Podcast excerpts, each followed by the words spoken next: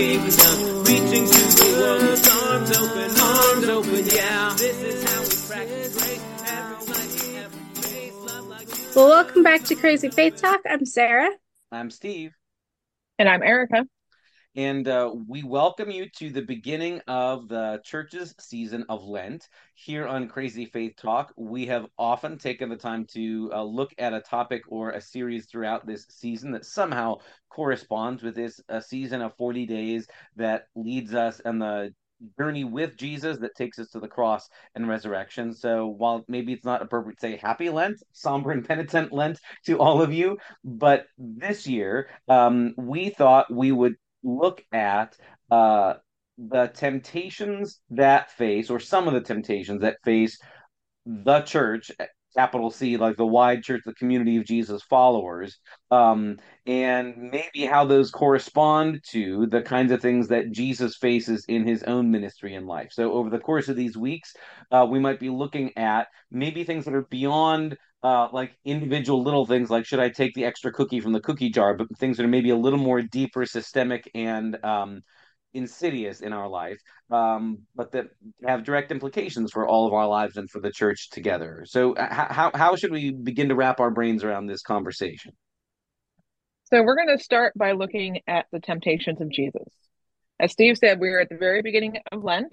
Um, if you're in a liturgical church that follows lectionary, you probably just read one of these passages this past Sunday.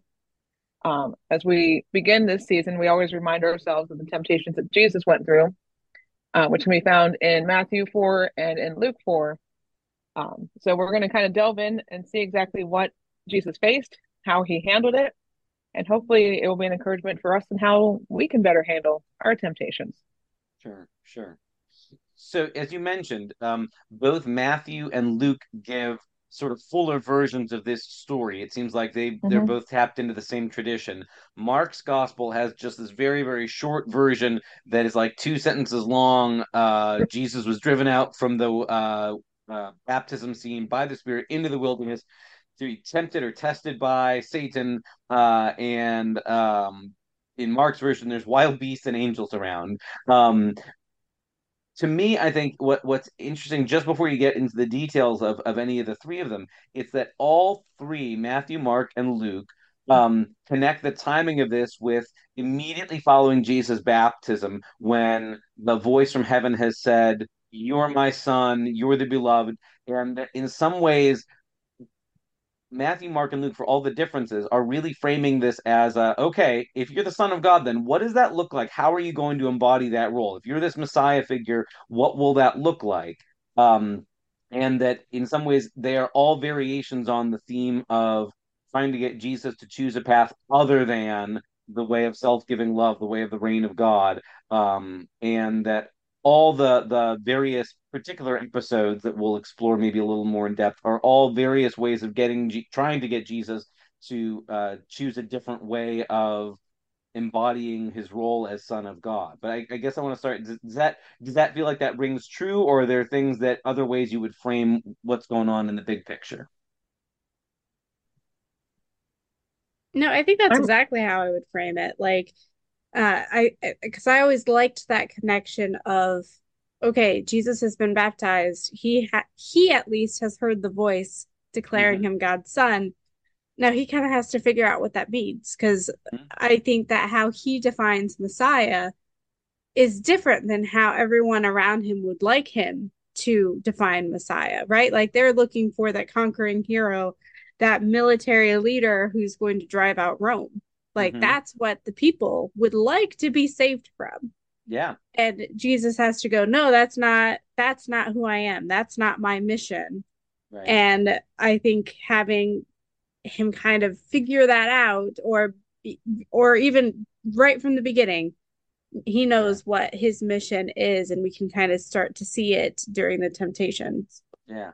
In in that way, then like that helps pick up another theme that I've often uh, and and I think I think is there in the temptation stories that there's a parallel between Jesus 40 days in the wilderness and the ancient story of Israel being wandering in the wilderness for 40 days 40 years rather and that that sort of a okay you've been set free from enslavement. How are you going to be God's people? And sometimes even Israel is called God's son or God's child and so that sense of how are you are you going to be the kind of alternative people God intends you to be, or are you going to sort of get sucked into being a new Pharaoh's Egypt or being like all the other nations around? And so like the the wilderness is a place where it's intended for you to succeed and thrive and choose the right way. In the wilderness, ancient Israel keeps you know blowing it and, and complaining and you know wanting to go back to be slaves in Egypt. Um, and that Jesus then in a sense like has to embody or fulfill what uh, in in the wilderness story, the the wandering Israelites can't do, but that Jesus then embodies. But it's that question of how do I do? Will will I will I embody this role I've been called to, God's way, uh, the way that leads to the cross, the way of suffering love, or will I pick some other easier way that's maybe more palpable, pal- palatable to people?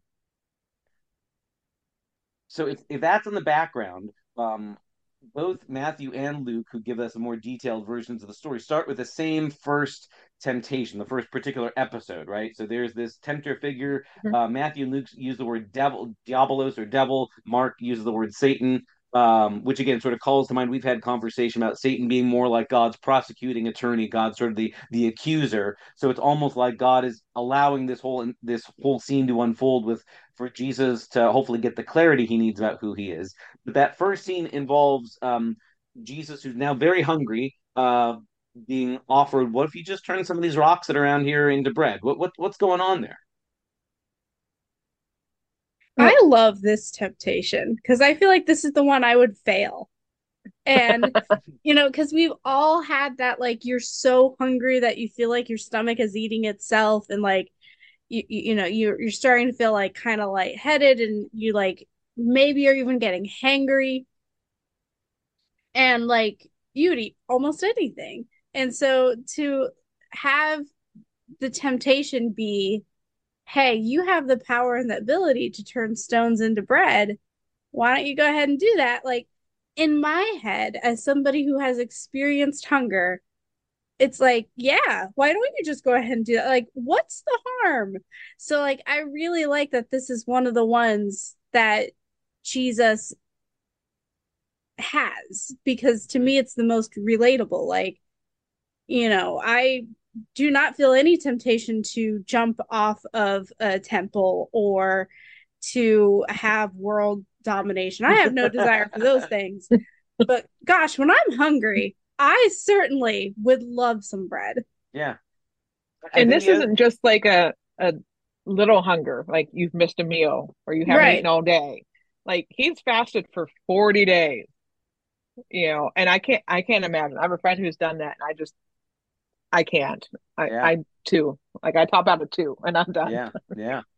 and the other thing that, that gets me about this, that that sort of like to me reveals just how uh clever and insidious the the tempter figure is in this story is that this isn't a sinful action you know like this isn't like an mm-hmm. obvious you know go rob a right. bank or go you know um, kick somebody in the shins or go covet thy neighbor's donkey um, there's clear rules against those things but like Jesus, you're hungry. You've got the power. There's no, there's not, nobody gets harmed by this, right? And so, like, Jesus' response isn't like, no, that's sinful. I know the rules. It's, it's not that it's against the law or against God's commandments to eat or to turn stones into bread. And later on in all the gospels that's the one miracle all four gospel writers include jesus does multiply loaves in this miraculous meal so that a big crowd of people gets fed in mark's gospel it happens twice once with 5000 people and once with 4000 people um so like it it's again it's not like oh well uh this is this it's a sinful action to do miracles around bread Clearly, it's mm-hmm. not. Um, but again, it sort of comes down to will you use this divine status or power you have for your own self you know for, for your own comfort or are you willing to say no there's I, i'm, I'm going to share the common limits and boundaries of humanity and so mm. humans beings get hungry and so rather than the moment i'm uncomfortable i'll insulate myself from that pain or discomfort. I'll bear that. I'll experience humanity in all of its fullness. So being hungry means that's part of being human. I, I guess I guess I think that's at least a part of it. I think it it has so much more to do with food because Steve, you said you know Satan tells him you have the power to do this, Mm-hmm. and really all three temptations deal with Jesus's power to do something. Mm-hmm. And so, like, yeah, you can take this down that Jesus is hungry. I'm I get hungry. I would give in to this temptation. But it's so much more like when you said that he has the power, it just struck me like that's what this is all about. Not because he's hungry. That's a part of it. Mm-hmm. But like he has the power to fix that immediately with nothing around him. Right. And he chooses not to do so. Right, right.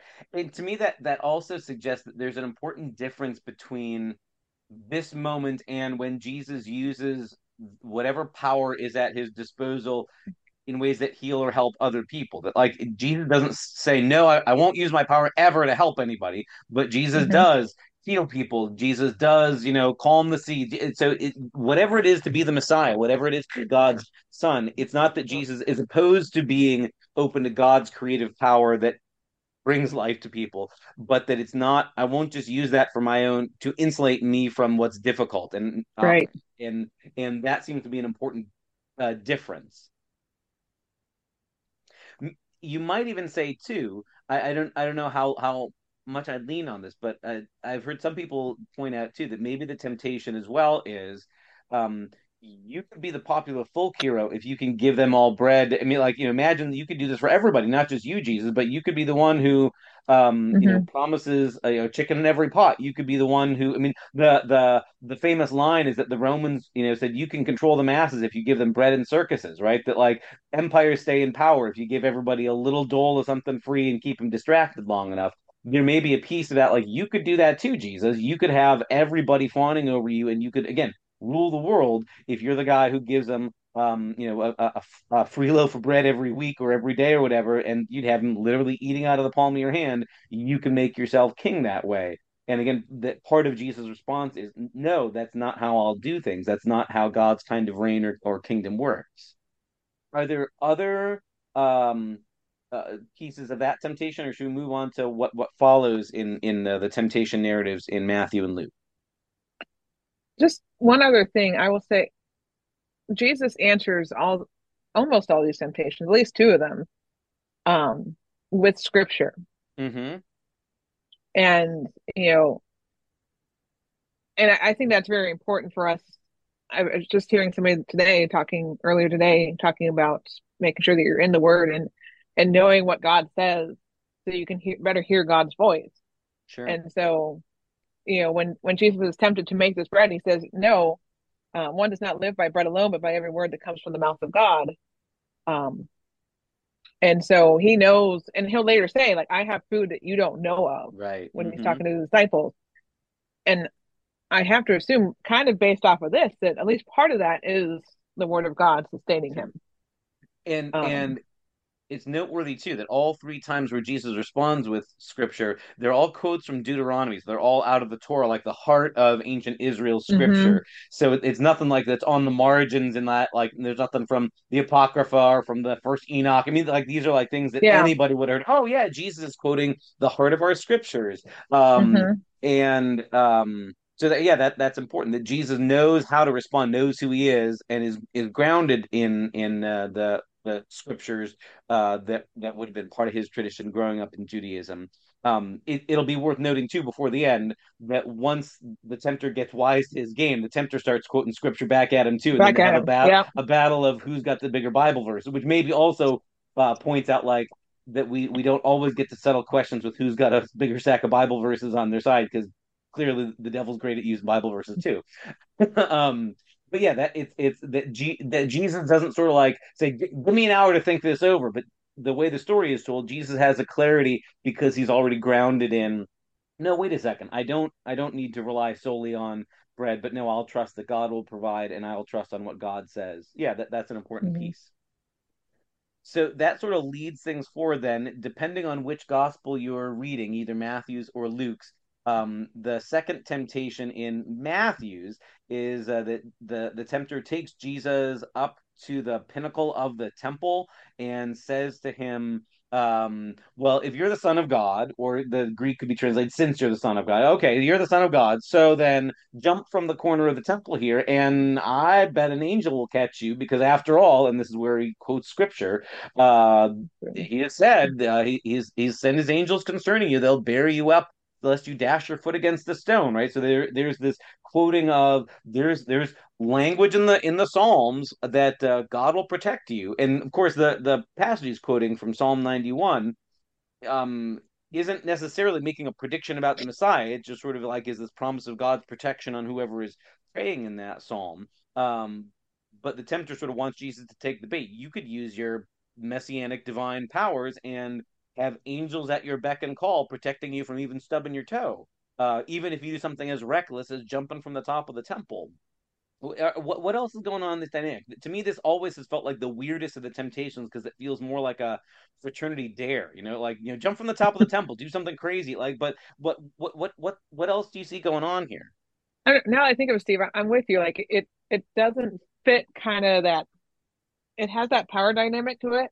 You know, you mm-hmm. have the power to command the angels to protect you, but it's so different than the other 2 mm-hmm. Um, you know, and like you're hungry. That's that's a normal human thing. Like take care of that. Or you want world power. Well, look at Caesar and the Rome right. and and all that, you know, dominating for world power. And then what normal human being just stands at the top of a high tower and says, "Oh, I'm going to jump, and hopefully God will save me." Right, right. Although it, it is interesting to me how, in some ways, that temptation in in some form like i often hear like this unspoken theology of a lot of folks with like you know nothing bad will happen to me because i believe in god and therefore i know i won't get into a car mm. accident or i believe in god therefore i know yeah. that you know the doctor's report will be like and like whoa whoa whoa let's not write checks that god did not intend to cash right um that sometimes we sort of speak with like a magical thinking that because I'm a believer, because I'm a Christian, because I'm a you know I I understand myself to be a child of God,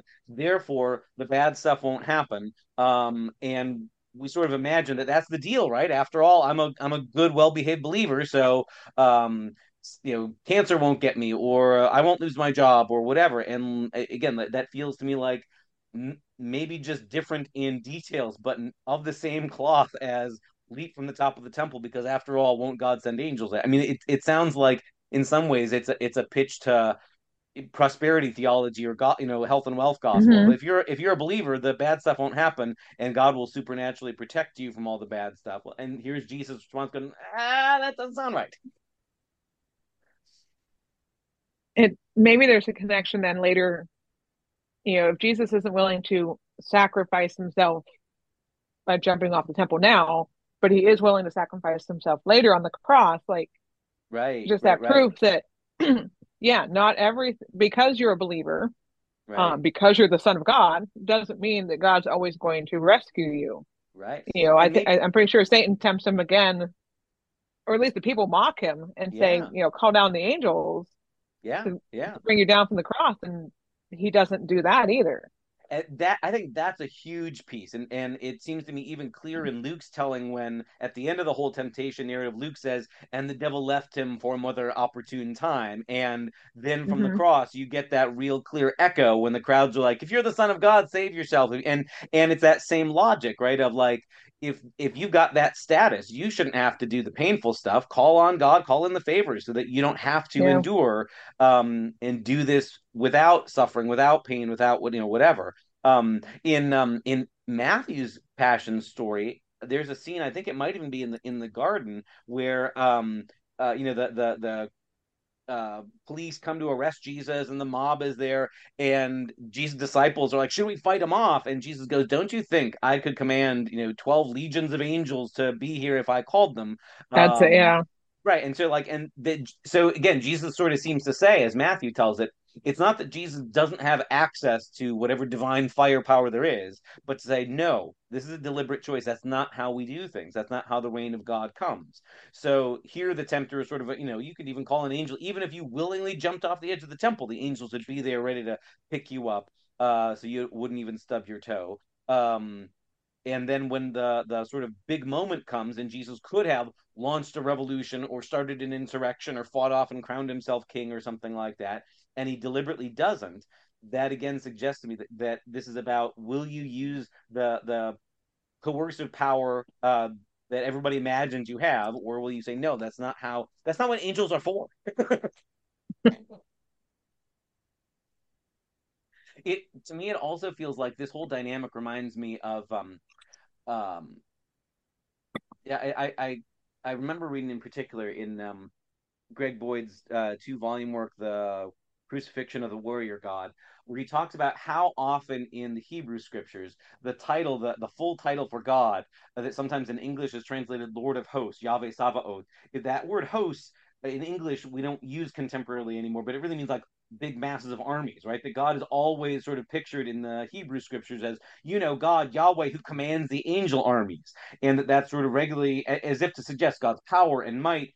And that Jesus sort of acknowledges that and also at the same time inverts it here. That it's like, yeah, I've got angel armies at my disposal. I'm not debating that. But that's not what I use them for. I'm not here to conquer or just to insulate myself from danger. Um, so it's it's weird that I mean it, weird and beautiful maybe that Christianity has, has said, yep, the same God who we confess as the God who commands angel armies is also the one who chooses not to deploy those angel armies uh, when push comes to shove in the temptation story or even at the cross or, or at, uh, in the garden. I think that the second and the third, which, you know, get flipped depending on Matthew or Luke, yeah. has such a nice tension of you have power and authority mm-hmm. you know for the you know jumping off of the temple it's you have power and authority over the divine yeah. um like the, the, angels how are you going to use that power and authority mm-hmm. you know and the third or sometimes the second the um you know the jesus is taken up to a high mountain shown the kingdoms of the world and the devil says that they would be his jesus mm-hmm. if jesus would just bow down to Satan. Yeah. And you know, it's it's that that one I always feel is a little bit more like Jesus does already have power and authority in the world. Mm-hmm. How is he going to use it? Mm-hmm. Yeah, so in the in the third scene, as as you're sort of uh, teeing up for us, uh, the the storytelling says the devil takes Jesus up to a high mountain so he can see all the kingdoms of the world. And I guess that's sort of a generic sort of, you know, you get a good view, you get the gist, you can see everywhere around. And mm-hmm. then the devil says, okay, I'll give you control over all these if you'll bow down and worship me.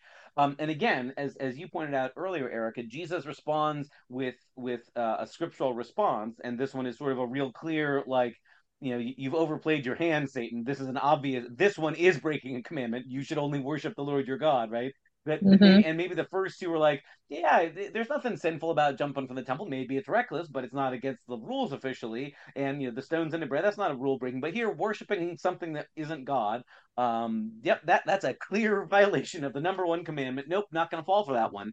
Um, and yet, in another sense, is um, might be the most uh, alluring or tempting in that it's you know, you can see all the rottenness in the world, Jesus. You can see how wicked and rotten Rome is and all these other empires, how terrible they are. You could be the one who brings justice. You could be the one who rules things rightly at the point of your sword. Why don't you be the conquering king and you can make it all right? Um, that in some ways it feels like uh, you could, with good intentions, convince yourself, yeah, this isn't so bad. I, if if I get to be in charge and I can make everything right the way I want it to, no price is too high to pay uh, I'd be willing to. I mean, like so many people throughout Christian history have sort of basically made that deal and said, in order to have power, in order, and we'll make the world right the way we see fit, um, end up selling their souls figuratively um, in order to to make that happen. But because it it presents itself so alluringly, like that that the tempter doesn't offer rotten stuff. The tempter offers good stuff. I mean, yeah, that sounds great. Mm-hmm. I love a world where I get to call the shots. That sounds wonderful. Um, but um, it, it, comes at too high a price. You, you said, Steve, the tempter offers good stuff. And I think, and we've talked about that before on this podcast. You know, so often we think temptations are glaringly like, you know, angel on one shoulder, devil on the other. Right. You know, it's very clear like this is bad. You shouldn't do this. Right. And, and but then, like we've said, bread, eating bread when you're hungry, when you haven't eaten in 40 days. Mm-hmm. It's not sinful. Right. That that's natural. Right. That's just, you know, keep sustaining the human body, Right. you know. Um, you know, in here, this idea of taking over and having all the power, the problem is Jesus already has the power. Right, right, right. Well, and and I mean that that's part of the I suppose the other the other uh hitch to this too is that like you could say, well, wait a second, does does the tempter actually have what he have command you know to to offer what he's offering? Um, Mhm. and there seems to be this interesting tension in the New Testament of like sometimes Jesus will talk about the the uh, the devil as the ruler of this world, as though, yep, the devil does rule the world systems and all that kind of thing, or is behind it all other times he'll sort of acknowledge, nope, it's always God's. It's always still been God's. God is the rightful, you know, sovereign over all creation, uh, and and that um, uh, the the tempter is just a, a pretender or a usurper or something like that. But yeah, that that tension is there too. To me, Yeah, not only Go ahead. Not only does Satan make things look promising, but he makes promises that he can't uphold, right, you know. right, And then Yeah. then you fall for his schemes and then you realize, oh wait, these promises, it's like a scam, you know. Oh, you can get this Nigerian prince wants to give you all this money. And then you realize you have to send him like half the money to get the money that they promised you in the first place. And that's how Satan pulls it. Like, let, let me show you all these things that I can't really give you, but I'm going to attempt to give them to you anyways. And Jesus is like, no, no, you don't have the power to give those to me. right, right, right, right. It to me, it almost feels like um, when like the the Nazi war machine conquered like France or something like that. Like in a sense, they held control over things, but they are not the rightful rulers of that territory. So like when if you're if you're a French person who's deciding where your allegiance goes, will you conspire with the Nazis and be part of the Vichy, you know, uh, uh, traitor government in order to, you know, and and say, yeah, they have legitimacy, or will you say, no, you're not the rightful rulers of this place. This is France. This should be ruled by the French. Uh, and to say, and in in a way, it's a question of whose authority or whose reign do you recognize? You know, like will Jesus say, yeah, Satan sure looks like you control everything. I'll I'll recognize that you have the authority to give this to me, even though he's a usurper, or to say, no, this is God's universe. Only only God controls this, and you don't get to offer what what is really yours to me, this temptation always calls to mind um, a quote of uh, Jacques Ellul, uh, who said something like, "In the wilderness, uh, Satan offers Jesus um, political power and rule over all the nations, and Jesus rightly says no, but the church keeps saying yes and falling for this temptation." Um, Mhm. And it is such a damning line to to recognize how many times over the last twenty centuries Christianity as an institution, you know, has said, yeah, we know this story, but we could do it better than Jesus, or maybe Jesus didn't realize, and, and that you know we, we end up building empires, whether we call it the Holy Roman Mhm. Empire, um, or um, uh, Constantine says let's let's make Christianity the official religion of the empire, and now it's punishable by death not to be a Christian, or um, Calvin's uh, Geneva, where people are put to death for being heretics. I mean, like we keep doing that and confusing um, the way Jesus operates with the trappings of political power or nation states or empire building. And it seems like everybody who does it goes in thinking they're the good guys. You know, nobody goes in Mhm. wearing the black hat, twisting the mustache, and going, ah, I'm going to ruin everything. They go in thinking, finally, we'll be able to put things right because we'll be in charge and we can make everything the right way. Uh, we'll just punish all the wrongdoers. Um, and it always blows up in our faces. I remember once hearing like the three temptations that Jesus faced were like all encompassing of the types of temptations we face Mm-hmm. in the world. And and I think that's right. I mean, are exactly, you know, A for A, or, are they the same? No. You know, we're not going to have Satan tempt us to eat bread or jump off the temple. But like the idea behind them, Sure. you know, like we said with the first one, it's not sinful to eat bread. It's sinful to use power to to take care of yourself when there are other ways to do so. Mm-hmm. You know, it's um obviously worshiping and bowing down and, and trying to take over the world for even with the best of intentions right. is not the way God has called us to act as Christians. Right. So it's just interesting when you really start to dig down in them. You you see like all all the temptations I face on a daily basis. have some sort of connection to these temptations that Jesus faced. Right, right, right. So actually, that's exactly where we anticipate the rest of this series to go. Now that we've sort of gotten Mhm. our footing here in the gospel stories about Jesus' temptations, uh, over the coming weeks throughout this season of Lent, we're going to be taking a look at what kinds of things might uh, we as Christians or the church as community be tempted to do or to give into in our context in 21st century, let's say America, um, and um, how how might the stories of how Jesus navigates those temptations maybe give us direction as well, so that we don't just treat this story as just a weird thing that happened a long time ago. But good thing I don't have to deal with you know Satan tempting anymore. But no, we we still face the temptation, and it always presents itself as reasonable, as rational, as it makes so much sense. Just you know, just do this. Um, that hopefully we can find this useful for how we navigate our lives um, following the way of Jesus today.